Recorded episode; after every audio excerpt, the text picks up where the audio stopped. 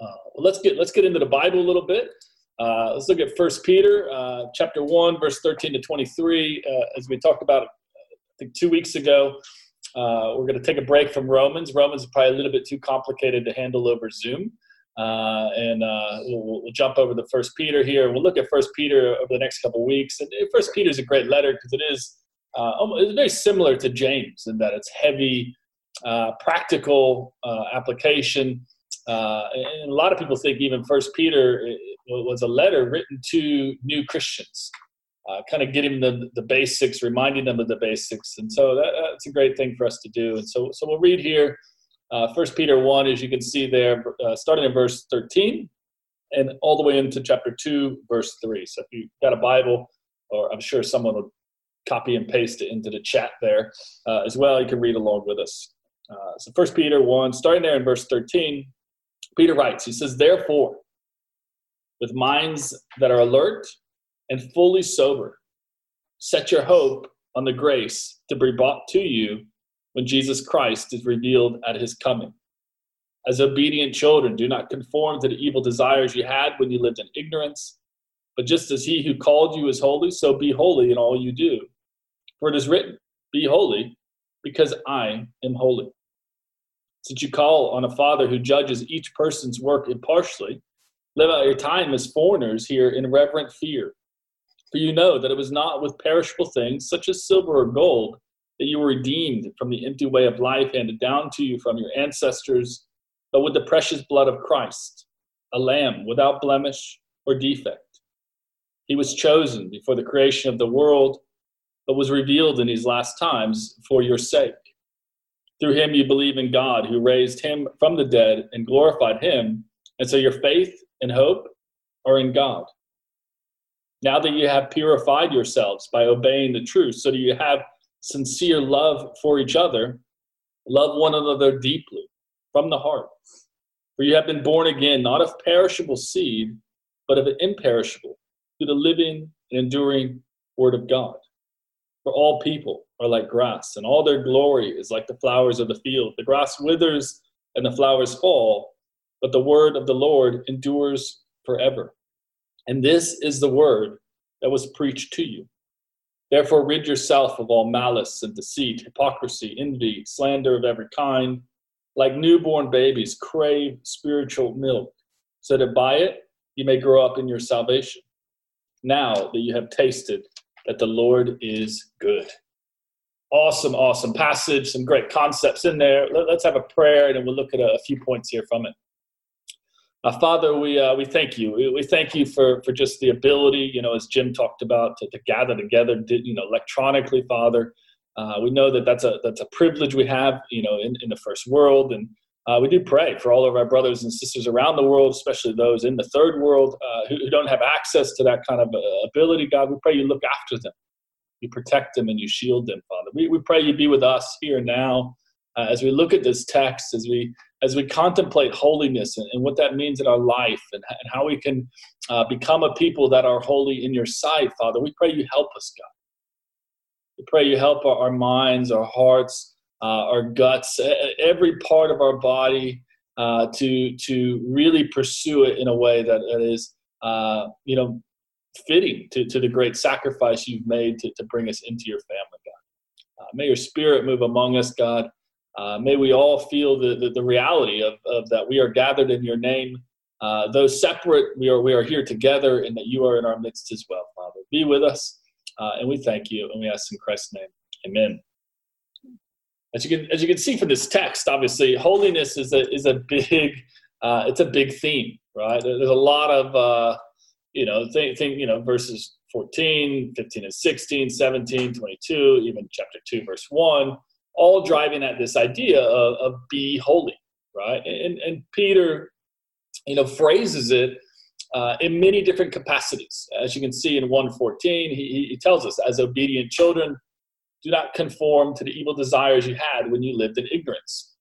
You know, and that's a cool, it's kind of a cool concept. Concept. Jack and I were talking on the phone yesterday, uh, you know, about the, the, reality is a lot of our world chooses the path of ignorance. They, they don't want to know about God. They don't want to think about God uh, because there's implications if you begin to think about these things uh, and, and, begin to think about you know your life apart from God. And it's a pretty bleak outlook, and it's a, and it's a dark rabbit hole that a lot of people don't want to go down. So they choose ignorance.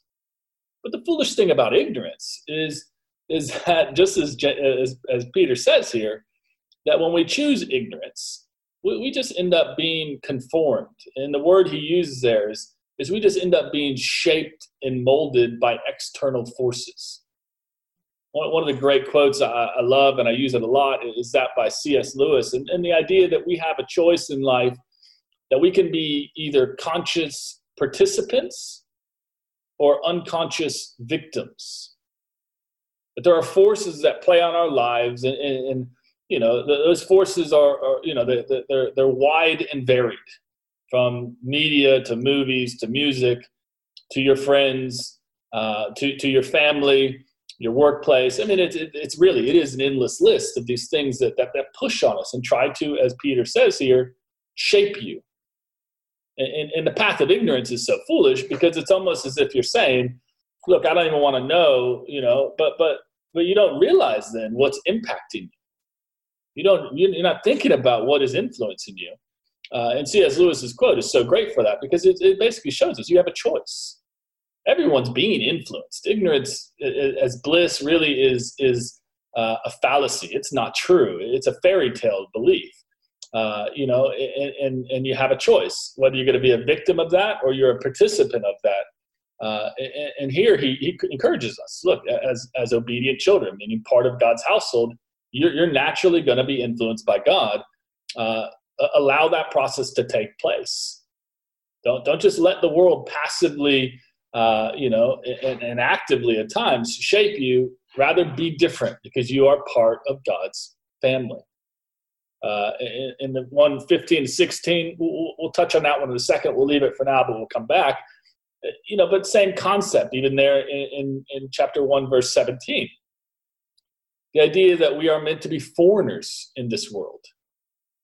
We're, we're tourists. So the way we operate, the choices we make, the knowledge we have of, of local uh, values and practices is meant to be different because this is a foreign land to us. You know, I loved uh, as a young Christian, about a year or, or, two years into being a Christian, I loved the the the first time. Uh, I remember hearing the guys on the soccer team I was playing with uh, make inappropriate jokes, and I didn't know what they were talking about their language, their, their worldview was becoming, beginning to be foreign to me because I was so immersed in the Bible, so immersed in God's people, uh, that there really was this beginning of separation. They're foreigners and their language, you know what? I don't even understand anymore. Right? That was a great, great thing. Uh, but that happened, you know, and again, the Bible is urging us, Peter's urging us that that's how we're meant to, be, we're meant to all live as foreigners, right? Uh, the idea of purifying yourself you know, flushing from your life uh, the impurities that corrupt that which is God, that, that God is making holy. Even chapter 2, verse 1, ridding ourselves of these things, getting things out of our heart and out of our life uh, that are not proper and, and, and don't honor God. Uh, and all these things are, are, driving home this same same concept. Now, I think the, the, the cool thing I like about this text is the, the obedient children concept, the living as foreigners concept, the purification concept, and the ridding ourselves of things concept all have to do with, with morality. And we, we all grasp that and we get that concept of, of holiness equals different set of moral, moral uh, virtues that, that we hold to. But Peter here quotes from Leviticus there in verses 15 to 16, right? Uh, he's quoting from Leviticus when he talks about, just as he who called you is holy, so be holy in all you do, for it is written, Be holy because I am holy. Now, that's kind of an interesting thing because if you actually read Leviticus, if you're looking for a super dry, quiet time to, to have, hop, hop into Leviticus, okay?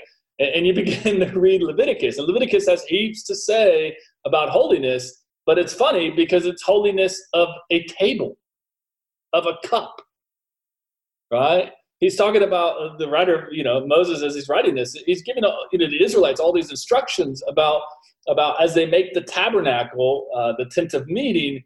that that all these normal household items are going to now be in the temple, in the tabernacle, and and and they're going to be used to worship God, and so they are holy. They are set apart. You had a candelabra in, in your house. Well, there's also one in the temple. The one in your house uh, is is for your normal domestic use. The one in the temple is is holy. It's set apart. It's meant to be used exclusively for God. Now, Peter is saying here, and he's taking that concept of of day to day normal normal items are now in the tabernacle, and so they are meant to be holy, used for God. And he's saying, hey, that's you guys. That's you. You you are uh, now set apart in, in your entire life to be used by God help people to see God and to understand God, you know. And uh, it, again, it's way wider than than purely, uh, you know, don't don't watch inappropriate things on TV or, or don't you know slander people.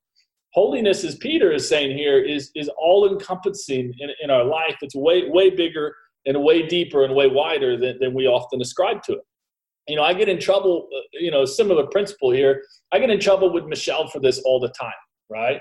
If I'm doing some some, some project in, in my shed, you know, destroying whatever item I'm trying to build, you know, I'll take like her her vacuum from the house and I'll use it in the shed to to vacuum up sawdust.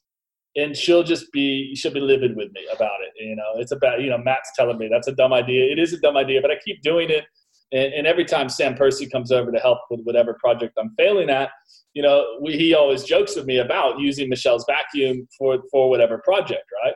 Because because the vacuum is holy. It is set apart for household, inside household use only, not outside, right? Uh, you know, the other thing I do a lot of times is is is I, try to grow pineapples. Uh, and so I take pineapple tops, cut them, and I take our, our glasses that we're supposed to be drinking out of, and I put the pineapple top in the glass uh, until it puts out roots, and then I plant it in the garden. And then five years from now, I'll get a single pineapple for all that effort, right? But then Michelle, of course, gets irritated because she looks at the, the, the windowsill and, and what's there? All of her glasses full of pineapples for, for who knows how long, right? Uh, you know, but but the glasses are holy. They are meant to be for drinking, not for pineapple growing, right? and it's just, you know try to try to wrap your mind around that that's what peter's talking about when he says hey you you you are meant to be holy god has chosen you god has has, has taken your life and, and he has set you apart for a different usage right this is not just some moral you know list of moral virtues this is way bigger than that way wider than that and we gotta we gotta learn to see holiness in that way uh, as a bigger bigger bigger concept and then uh, and so that's the overarching point of, of, of, our text here is be holy, right? And we got to understand, man, we live in a world that hates this concept. I mean, this concept that there are there is sin, there are things you need to get out of your life, uh, and you need to be different. And we live in a world that pushes back against that, and we can't allow that to creep into our hearts. We've got to be a people who pursue it, but it's not always that easy, right? And, and thankfully, here, as I said, Peter is super practical, practical, and he gives us uh, you know, three things here. If you want to see it as a holistic approach to holiness, uh, you know, he talks about our mind and, and how we ha- have to have the correct mindset in order to pursue, uh, you know, holiness. He talks about the heart, the right attitude, the, the right relation to God uh, that helps us. And then, and then thirdly, there, the stomach. And so let, us look at these things really quick here, these three ideas, uh, so we can have a holistic approach to holiness. Amen. The first one is one of the few times in the Bible where I really, really love the King James Version, right? Uh, there in verse 13, if you've got a King James Version, you know, go grab it and have a chuckle. Uh, if not, just look on the screen, right? Uh, Paul or Peter says there, uh, wherefore, gird up the loins of your mind, be sober, and hope uh, to the end for the grace that is to be brought unto you at the revelation of Jesus Christ. I love that. Gird up the loins of your mind. There's a great website, you know, for the for the guys, many girls you can get on as well. But uh, it's called the Art of Manliness, and it's a great website. It, it has every topic covered, right? Uh, but it has an illustration on there on how to gird up your loins. Because back in the day, uh, it wasn't just the the women who wore kind of long flowing robes. uh, it was everyone. And, and, you know, ironically, we're back in the same thing. Is guys just pretty much go to work in, in their robes now as they work from home. Uh, you know, but but here he's talking about you know if if you know back in the day you had this long flowing robe and, and you want to run, that's not easy because you, you basically have a, a, a, an ankle high skirt on. And so there's some great instructions next time you find yourself uh, wearing a long flowing dress and you need to um, you know, get, get ready to go for a run or go do some yard work. There's how to gird up the, the, the, your loins so you can get that, that task completed. Peter says that's what you need to do with your mind. Our minds are, are, are everywhere, uh, are flowing, are relaxed, and are comfortable, but we need to gird them up. We need to get them ready for action. Right? And this is an interesting, interesting thing, right? uh, we, hear so many lessons. We, we have Sunday sermons, we have devotionals, uh, we have small group discussions, we, we, we open our Bibles, we read it ourselves. Uh, and a lot of times it's it's information that comes in and, and, floods our mind and it's great and you know we, we, we, we feel inspired uh, we feel moved we, we, we like it, we memorize it, uh, we maybe research it more, dig deeper in it. But all of that is great, but Peter is pushing it one step further here. Because the girding up your mind and even the soberness that we're going to talk about in a second is all about action. And I encourage you to, to, to begin to you know push yourself more in, in, terms of your own bible reading or, or, or you know passively you know kind of consuming a lesson as you're doing now is you've got to think about the practical implications day in and day out of the principles you're digging into and learning about because if you're just taking it in your mind yes that's great yes that's awesome but it needs to always transfer into action in your life.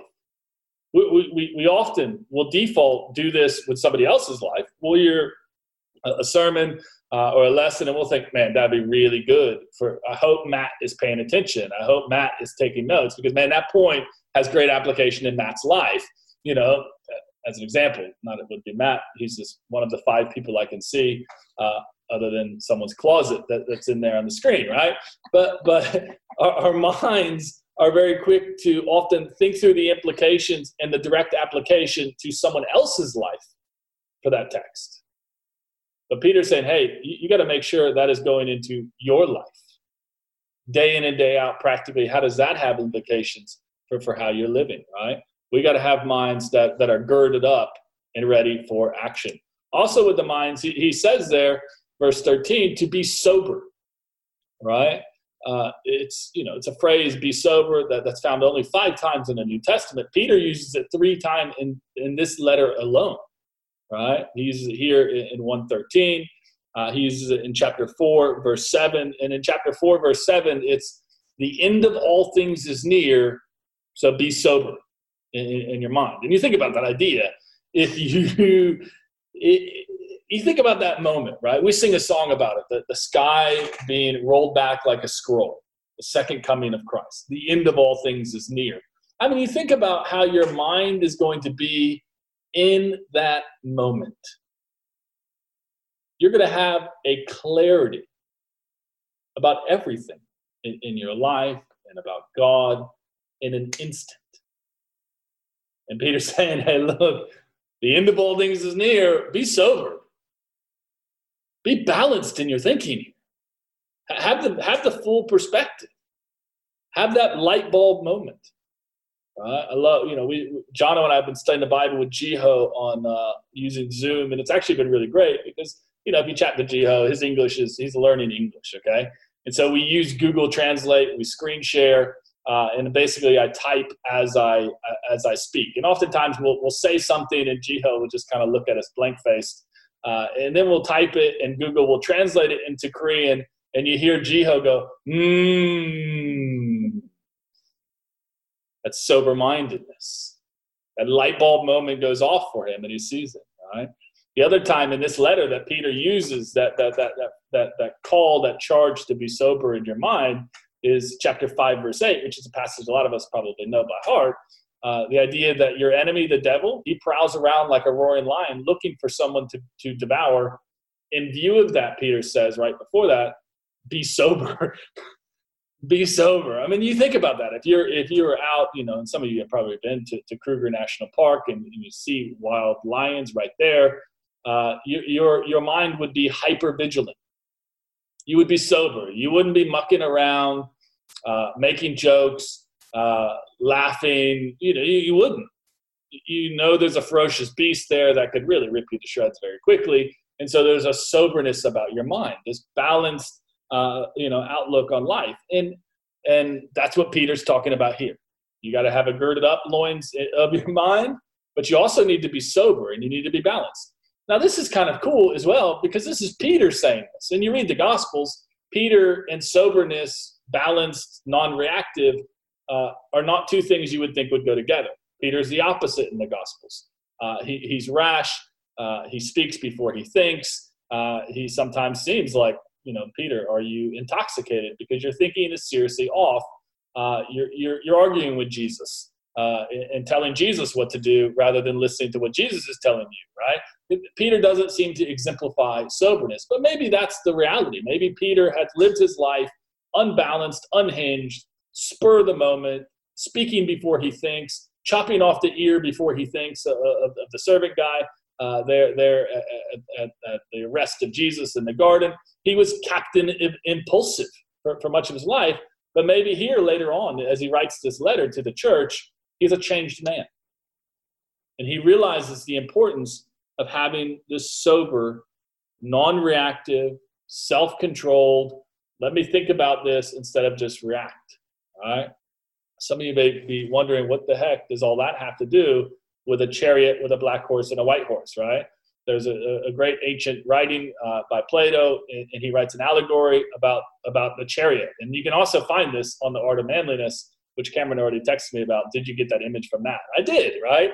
Uh, you know, but I didn't actually, you know, I, I knew about the allegory of, of, the chariot by Plato from a different book. Uh, this book I've been reading on uh, deep survival. And it's a cool book to read, not not a Christian book, uh, but he in that book also talks about that that historically uh, mankind perhaps has had a better idea of this relationship between our emotions and our minds. Right? Uh, you know, in the allegory of the chariot here, you know, Plato understood that, that emotions, and he represents the emotions, the, the, the positive and the negative, if you will, by the black and the white horse. Uh, they are necessary. Your emotions, your feelings, your, your, your base impulses, uh, these are great things. Uh, but if you don't have old logic, the chariot rider, if you don't have reason, they're harnessing and directing. If you just let the horses go, if you just let your emotions run, you're, you're not going to end up anywhere good. You're going to end up in tremendous danger, right? You can't just let them go. They have to be harnessed and they have to be directed. But, but the same thing works the opposite direction, right? That, that you can't uh, just, you know, be, be a man of reason and have no drive, have no emotional push, uh, because that's power and it's, and it's effective, right? Uh, and so the, the you know Plato's point, and I think it's I think it's very similar to Peter's point here uh, of of look, we got to have this harmony within us of emotions and, and our intellect. We need both, right? Uh, we we we we we we got to not just allow you know the emotions to run full throttle because that's dangerous, but for sure when we're thinking about pursuing holiness, he's saying, look, you, you gotta you gotta gird up your loins of your mind right? Now, what's going to drive that action a lot of times is the emotions. But, but if it's not balanced by this soberness, it can be incredibly dangerous. And so, if you want to pursue holiness, you've got to have the, this great balance in, within you of the mind and the emotions, uh, you know, in, in, in, in your mind, right? Secondly, and a little bit quicker, I promise, here as you think about a holistic approach to holiness, having your mind in the, in the right place is important, but you also got to have your heart and, and here are two pictures, you know, from, from my kids. Uh, and you know, as you can see, Maddie there has has she was a little chunk back then. Uh, you know, and she's done some amazing artwork on our uh, on our wall of our rental property, which every parent loves to see that, right? Uh, you know, give you know a, a two-year-old uh, having a sharpie and drawing on walls, right? Allie didn't draw on walls; she drew on her face. Uh, you know, and it's an interesting thing. And you may think, what, what does this have to do with the text, right? Well, look here at verse at verse 17, right? And even what we talked about earlier, verse 14, Peter has this image of obedient children. But verse 17 pairs two very interesting concepts. Verse 17 says, Since you call on a father who judges each person's work impartially, live your time as foreigners here in reverent fear. And so he's saying, look, one of the things that can help you pursue holiness is that idea of there is a judge. And, and that judge is impartial, right? Uh, and the idea that there is accountability is, is an important step towards us living different lives in the world around us. It's, it's one of the first things that in the beginning, in, in the garden, Satan tries to undermine the idea of accountability, uh, the, the idea of consequences for your actions, right? You know, he's having a, Satan there in the garden. Genesis 3 is having a discussion with Adam and Eve. And one of the first lies that Satan utters is, You're not going to die. There's not going to be consequences. Right? And here is as Peter is talking to us about holiness, he, he's telling us, Look, you, you should think about, you, you should feel in your heart and understand, man, there is a judge. Right? And there's a judge that, you know, he's going to judge each person's work impartially. Right? And, and the idea of facing a judge naturally does produce fear, but in some sense, Peter is balancing that fear by, by telling us, but you know what? You should know that that, that judge that you're going to face, he's your father. And so it changes how you see it, right? Because a, a child uh, with, with their father knows that there is accountability, right? You know, you can see that on Maddie and Ali's face in those pictures, right? They know they know they're in trouble, right? They know there's going to be correction. But because it's their father taking a picture of them and laughing at them, right? Or perhaps their mother, right? They know that the, the judgment that they're going to face is not about their destruction, it's about their growth. It's not about just punishment for punishment's sake, it's about punishment that produces a change of behavior.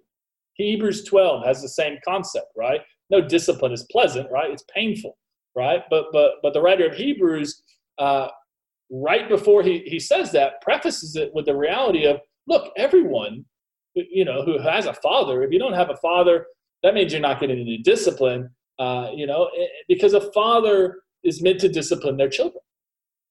But the Father disciplines the children to produce a harvest of righteousness. And, and so it is with God. And we got to feel in our hearts this idea that, you know what? I, I've got a judge that I'm going to stand before. And, and he's an impartial judge. Now that's that's an important thing because if if we think that the nature of the relationship between the Father and us uh, gives us a free rein to do whatever, well, oh, that's dangerous thought, right? That's me uh, in year seven uh, and eight having my mom as my math teacher, right? And you guys probably have, have figured out by now, I hate maths. I don't like math. Uh, it's you know my worst subject. Well, one of the reasons it's my worst subject is because I had my mom uh, as my math teacher in year seven, and I learned absolutely nothing because she was not impartial at all. She was heavily partial, heavily biased. I mean, I really I know nothing about math. Even now, Ali asks me questions on math, uh, for her homework as you know we attempt to homeschool and i don't know the answer right you can ask maddie i got on i get on mathletics one time right the, little math program right and and i got absolutely crushed by this primary school kid in mongolia on basic math questions right uh, because i learned nothing in math growing up because i had a partial teacher right and i used that partiality to my own favor by doing nothing learning nothing mucking around uh, and not getting in trouble. That's bad. That's a bad thing. That produces a, a child that learns nothing and doesn't grow and doesn't mature and never understands basic arithmetic, right? Uh, but but here Peter says, look, you have an impartial judge. Yes, you have an inroad. Yes, he is your father, and so yes, you don't need to be afraid of dis- being destroyed by that judge because he's your father and he loves you and he cares about you and he wants to see you grow and flourish and reach your fullest potential. But you do need to understand there's a judge, right? And so Peter is balancing these two concepts that we need to hold in our heart. That we are obedient children. We need to be obedient children. We need to understand that we are in God's house. We are meant to live radically different than the world, but we don't need to be controlled by a fear that produces destruction. It needs to be more that reverent, that that uh, that that fear of awe uh, as we respect our Father, knowing there's accountability, but knowing that accountability is all about helping us to grow. Third and lastly, right? So we got to have our heart, our heads in the right place. We got to gird up those loins. Uh, we we got to be sober in our thinking. Uh, we got to have the right heart, understanding there's a judge and that judge is impartial, but praise God, that judge is our Father. Uh, and third and last, we got to have the right stomach. We got to have the right hunger, right? And there's old fat, fat baby Jake, uh, right? He was very, very chunky, uh, you know, and that's that's our last, uh, uh, you know, the last part of our text, right? Um, this great, this great, great section here, starting in verse 22 of chapter 1 all the way down through chapter 2 verse 1 uh, and 2 peter writes he says now that you have purified yourselves by obeying the truth so do you have sincere love for each other love one another deeply from the heart for you have been born again not of perishable seed but of imperishable through the living and enduring word of god for all people are like grass and all their glory is like the flowers of the field the grass withers and the flowers fall, but the word of the Lord endures forever. And this is the word that was preached to you. Therefore, rid yourselves of all malice, deceit, hypocrisy, envy, slander of every kind. Like newborn babies, crave spiritual, pure spiritual milk, so that by it you may grow up in your salvation, now that you have tasted that the Lord is good. Phenomenal passage where, where Peter, you know, is laying out. Look, everything that everything in our Christian life it, it begins with God's word, and and as we cling to God's word, we, we continue to be changed, right? Uh, Jiho went, went from no faith in God in, in January when he arrived here in, in, in uh, Australia uh, to, you know, as you could, I don't remember if it's in the video or not from yesterday, uh, but, but every Bible study, we would ask Jiho, hey, where's your faith? What percentage is your faith is at? Uh, and Jiho was notorious for giving like, you know, 52%, 63%, very precise. Uh, but yesterday, as, as, as, as, you know, he was getting baptized, we, we jokingly asked him again, and he said 100%, 100% faith. How did he go from uh, zero to 100? The, the Word of God. it, it is, as Peter says, an imperishable seed. It is it is so small, but if you take it in, it takes root and it grows and it flourishes and it begins to produce fruit. And one of the obvious fruits uh, that he talks about here is that of love for one another. All right? That, that, that as that grows and as we mature and as we purify ourselves, uh, you know, so, so, you know, and that purification then enables us to have a sincere love for others, right? Because the world can love, but it's selfish love. But, but, but as Christians, we're meant to have a sincere love, a, a true love, a real love, a genuine love. And that's not a selfish love, that's a selfless love. That's a love that doesn't just think about, hey, what's my needs, but what are other people's needs? Not just, hey, what's convenient for me, or hey, you know, rather, what's good for others, right? And it's only by that purification process that happens by the Word of God that we can actually begin to have that kind of love. And, and I encourage you to think about that aspect of holiness we're at a time where, man, relationships are strained. Are you demonstrating a different kind of love? Or are you just sitting at home giving no thought to anyone else? Our love for one another, our love for the other people, you know, the, the 60, you know, I don't know, there's two people per screen, 120 people that are here on our Zoom service. Are, are we thinking about one another? Are we reaching out to one another, being considerate of one another, having that sincere love? That that that fruit comes from the imperishable seed, which is the word of God. That seed is amazing. We are grass. we're like we're like the flowers, man. We may look good for a second, but we wither and we fail. But not that seed. That seed will endure forever. God's word will endure forever. so many things in this life waste away and disappear, but not God's word. So many things in life come and go, change and, you know, chop and change as, as, as times and circumstances come, but not God's word.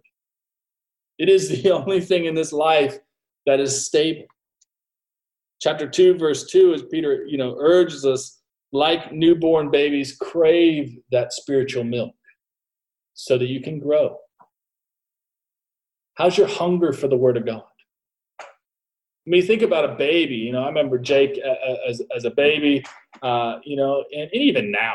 I mean, we were putting together slides this morning, uh, and Jake, what does he want? He wants milk, right? He wants milk. He is a thirsty, thirsty baby, right? Back in the day, and even now, and Michelle says I'm the same, you know, still thirsty baby, right? But man, we you think about a baby's thirst. It, a baby doesn't have to be told to feed. A baby doesn't have to be reminded to drink. It is base, fundamental desire. A couple hours without milk, it's got to it. And that's a challenging concept to think, man, it, am I like that with God's word? If I have a couple hours not, not reading God's word, eh, if I have a day where I'm not saturating my, my heart, my mind in God's word, do I have that base stomach level hunger and thirst for the word of God? Peter says you got to have that. If you want to be holy, if you want to be different, if you want to be transformed rather than being formed and, and, and molded by the world, if you want to be transformed from the inside, the key variable is the word of God. And, and, you know psalm 119 a phenomenal passage on, on the word of god you know, it appeals to us. How sweet are your words to my taste? Sweeter than honey to my mouth. I mean, the psalmist in so many different places, even Proverbs of wisdom, you know, they talk about, you know, that, that man, the, the, the, word of God is the most precious thing in the world. It is the most valuable commodity to pursue. It's, it's greater than the precious jewels like diamonds and rubies. Come on. The word of God is incredible. Is that our attitude, towards God's word? Is that your attitude? Many of us that have found because commuting is cut out that you have tremendously more time day in and day out. May that be that with that time, you're filling your, your stomach, your heart, your mind with so much more of God's word. And we got to pray, man, you know, God help me, help me to hunger for it help me to be like that newborn baby. You know, and, uh, you know, the women had a great baby shower yesterday for V, and in a little while, you know, another month, two months, V is going to realize uh, th- this very, very uh, real principle that newborn babies crave milk. And, and, when we get back together and we're at church and we're trying to have church, and V's baby or Anna's baby is screaming in the background because that baby's hungry, right? Think about, man, do I scream like that for God's word? do I thirst for God's word like that? For those of you who have kids, man, think back to when your kids were, were, were, were younger and they would wake you up in the middle of the night thirsty. And you think, man, is that me with God's word? Is that my attitude towards having a quiet time in the morning? Right? Or is it like, oh, let me do it just to check the box in case someone asks me? That's not the newborn baby approach. If you want to be holy, if you want to be different, man, you got to have God's word in your heart. Amen? All of our text here is about holiness, being set apart, being different not just a list of virtues, but who you are as a person, set apart for God. Like Michelle's vacuum is set apart for domestic indoor use only, not shed use, not garden use, right? Set apart. That's how you are meant to be for God, right? Now, that's a high calling, that's an upward calling. You got to get everything in your body uh, on board with that, from your mind to your heart to your stomach, all pursuing what God wants us to pursue. Amen.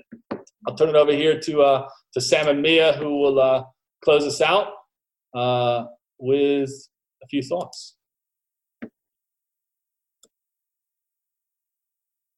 Amen. Thanks, uh, Sam. That was awesome. I can uh, definitely relate to the point about the vacuum cleaner being holy. Um, our vacuum cleaner has the brush worn down from being used to vacuum the pavers, and uh, the power button doesn't work anymore. And I've been told that it must not be used for outside no matter what. So uh, I can relate to that. And and vacuum cleaner is we don't have a Dyson, so it's even worse if you have a Dyson. Um, no, it was very good. Thanks so much for the lesson. Um, I thought it was a great reminder that we need to apply the scriptures to our lives because so often I can read them and think about them, but then forget the most important step of actually having a practical application for uh, for my life for the day. And you know, as you said, day in day out, well, how does this apply to me, and how should I be changing my life to um to follow these words of God?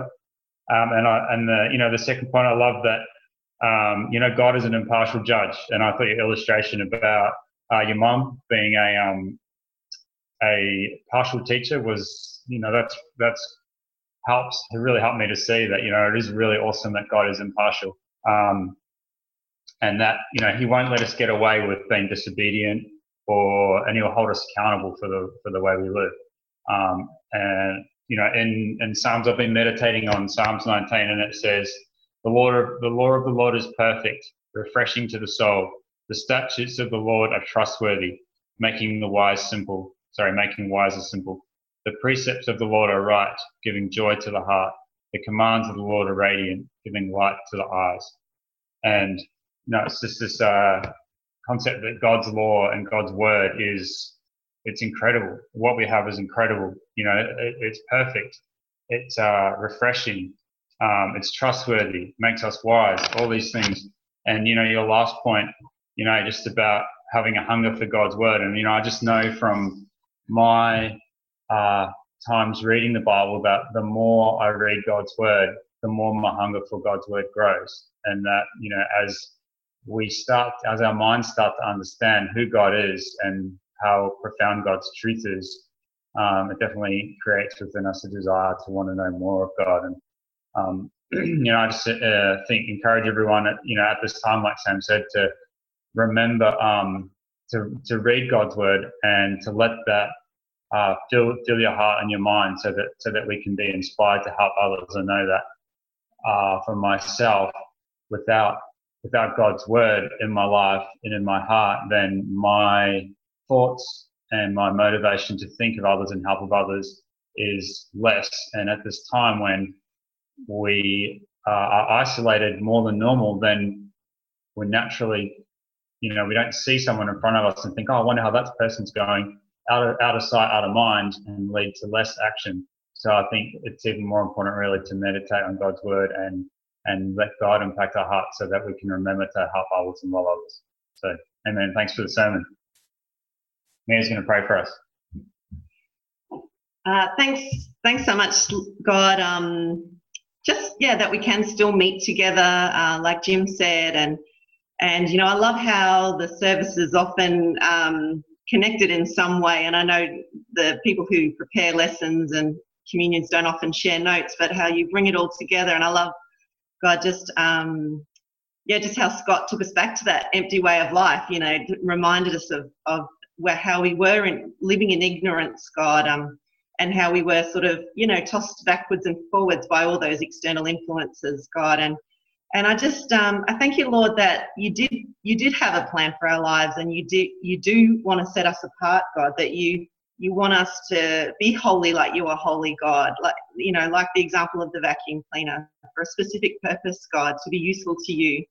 Lord, I pray, um, yeah, just like Sam and my Sam have said, you know, that, that you help us to, you know, gird up the loins of our minds, God, that we can um, be sober minded, God, ready for action, um, that we can, you know, I know for me, just God, I really need your help, God, to harness those strong emotions that can so often determine the way I live, God. Um, but you know that God, that you give us these emotions that we can be powerful, God, and that like the the the um, the chariot, God, that we can um, have the two combined, the heart and the mind, God, and um, God, we thank you that you are an impartial judge, God, that you don't um, and that you i guess god that that your judgment is one that brings about a harvest of righteousness in our lives god. I'm so grateful for this lord and you know i'm just so grateful god that um, you know we have your word to guide us and it's so encouraging to see Jiho you know get baptized at this mm. time god and that nothing can stop you god you you are unstoppable that you know coronavirus god you'll only use it